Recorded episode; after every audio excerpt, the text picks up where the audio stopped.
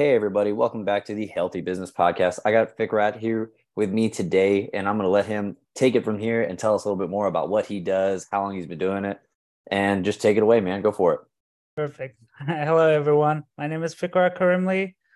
I'm 27 years old. I'm currently working as a cybersecurity architect for a global company, which is a project worldwide based on a, a headquarters on Auburn Hills, Michigan, but we're pretty much everywhere. We have 13 agencies uh, underneath uh, underneath of the umbrella company, which is a project worldwide.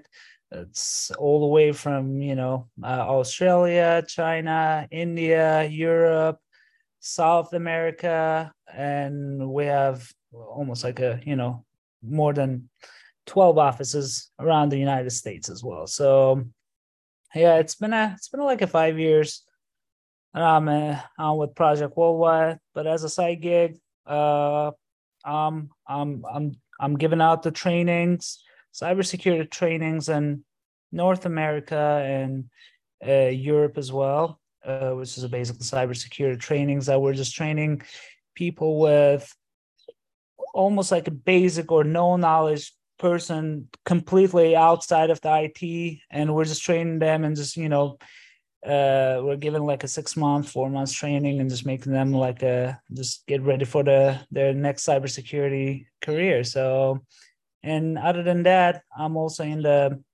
head of cyber security division company in switzerland which is a swiss cyber institute uh, over there. We're also doing like a training plus some services as well.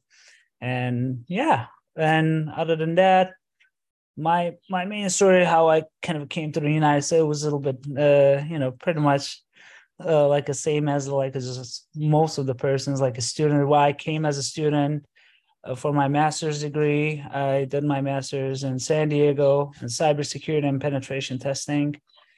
Then yeah, but before uh, back in my country, I I worked in a BP, a British Petroleum, in the headquarters uh, as a lead information specialist and you know i shifted my focus on you know cybersecurity. So in, in in cybersecurity in general you know you have to have really good it foundation overall computing computer science kind of foundation in order to kind of uh, understand what you need to secure and how you need to tackle the you know malicious actors and stuff like that. So yeah, yeah i bet so. The uh and and what kind of what kind of changes have you seen in the industry over the last few years Oh, there's that, that that, that that's a lot actually.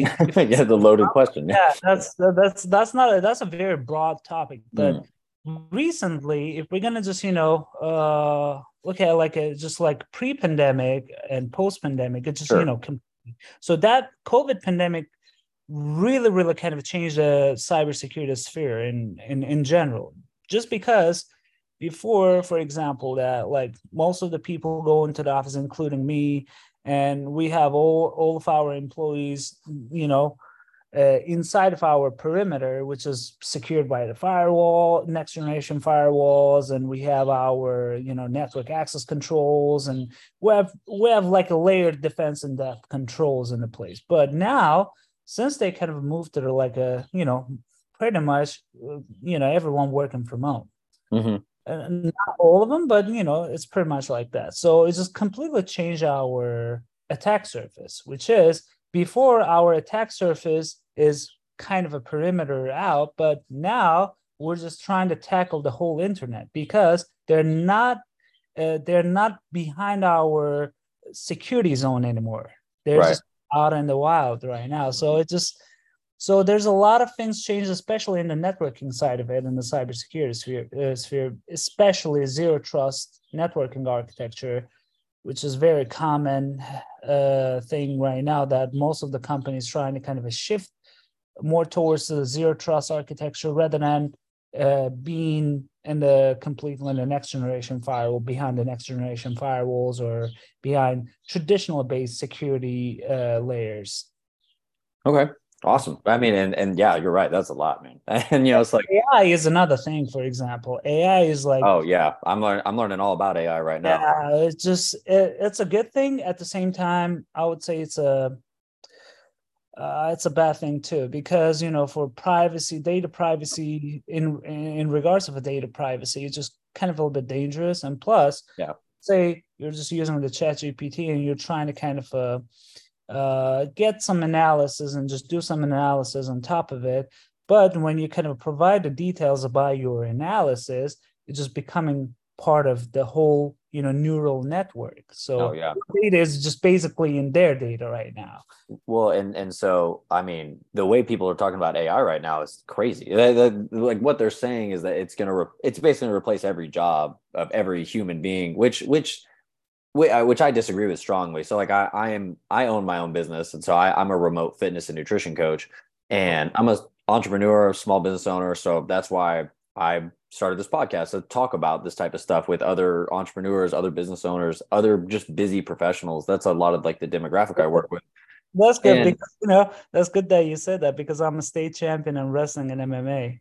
Nice. Oh, cool. We'll get into that in a second. So the uh, so but there's been a huge push on I've seen on Instagram and stuff where people are talking about how AI are going to replace coaches and trainers and stuff like that. And I disagree only because a big side of it that a lot of people don't realize is most people can look up training programs, right? Like they they can find train a lot of the time they needed a person to keep them accountable.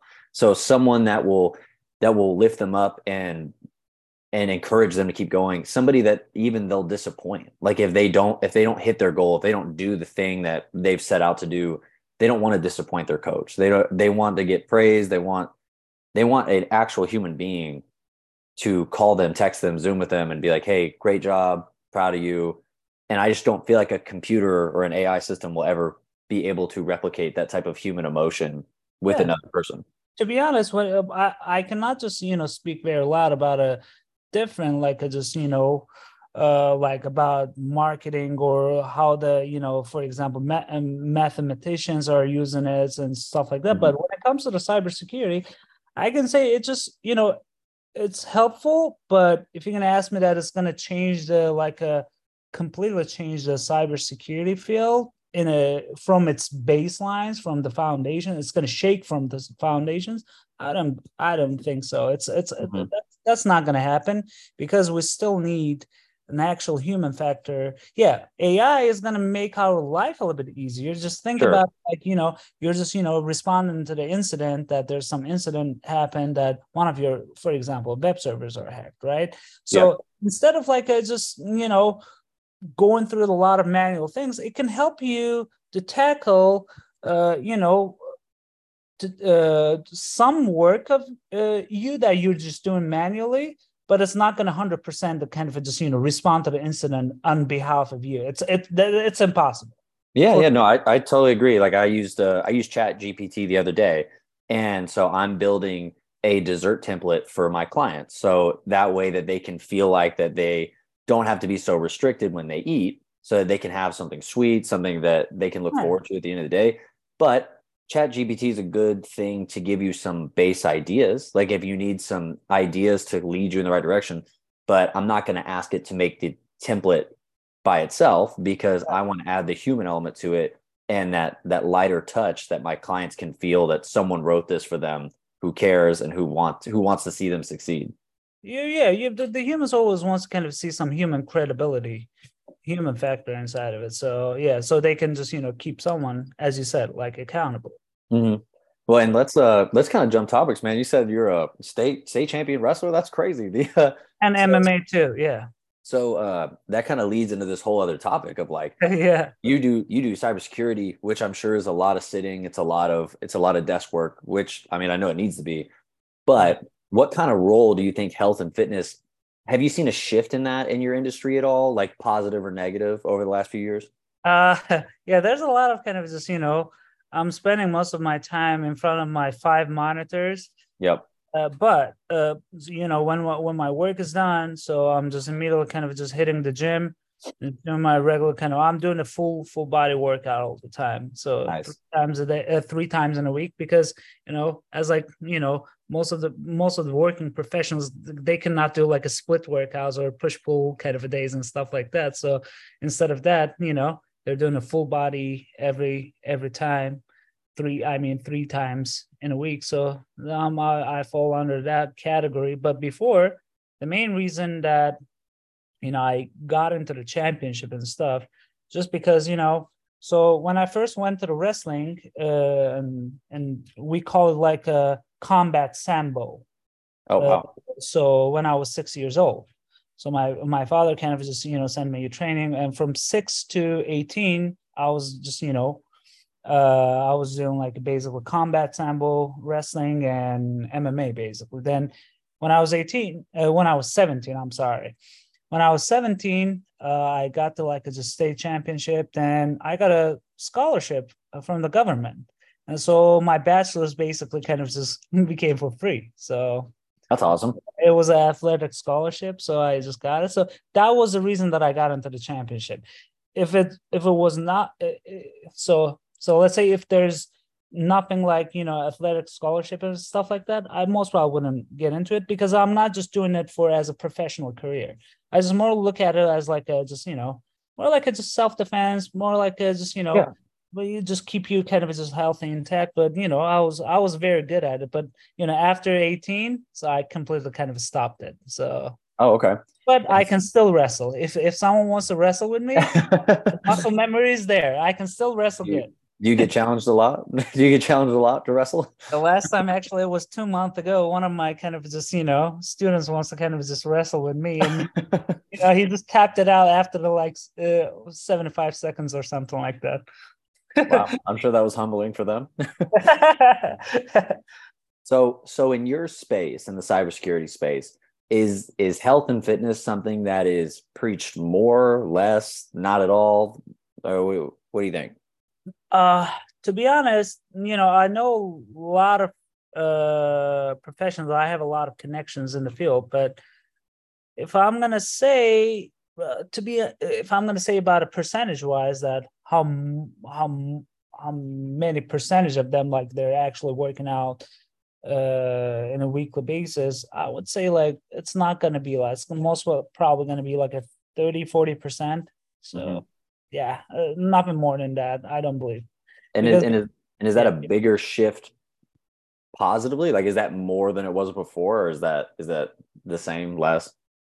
It's definitely, I believe, more than it before. Just because you know, since we kind of started working from home, it's going to give us some extra time to, that that we're when we're commuting to work and home. So, so basically, it just you know that time savings gave them more kind of flexibility, so they can invest in their you know health and well-being so yeah which is great and, and honestly that's why that's why i started my business was because i saw a huge shift in the remote space for people who are working from home and one of the one of the biggest things from people that i've known that work from home is that there are some days they just they don't leave they don't leave their house because yeah. there's no reason to. So the gym is not only a good reason to leave the house but it's a good way for you to make your health a priority.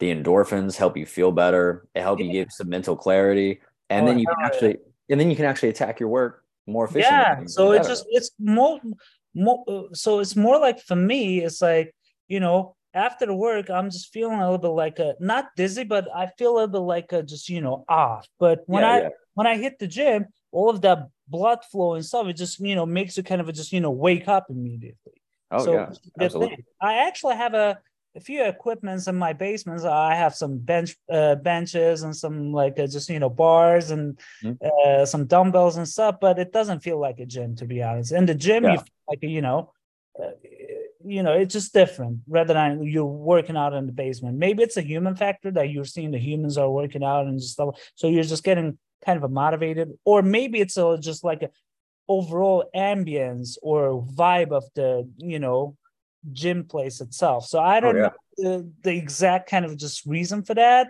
yet, but yeah, it's either one or another. So yeah, absolutely. Well, and I think it like uh, like I have a bike in my I'm, I'm in an apartment, so I have a bike in my living room, and I have the same bike at the gym I work out at, and I always push harder on the bike at the gym I work out at, and I, and I think it is more of the ambiance that kind of like you were saying, and it's just a different mindset. Like if I walk from my bedroom to the living room I'm still in a state of comfort. Like I'm at home.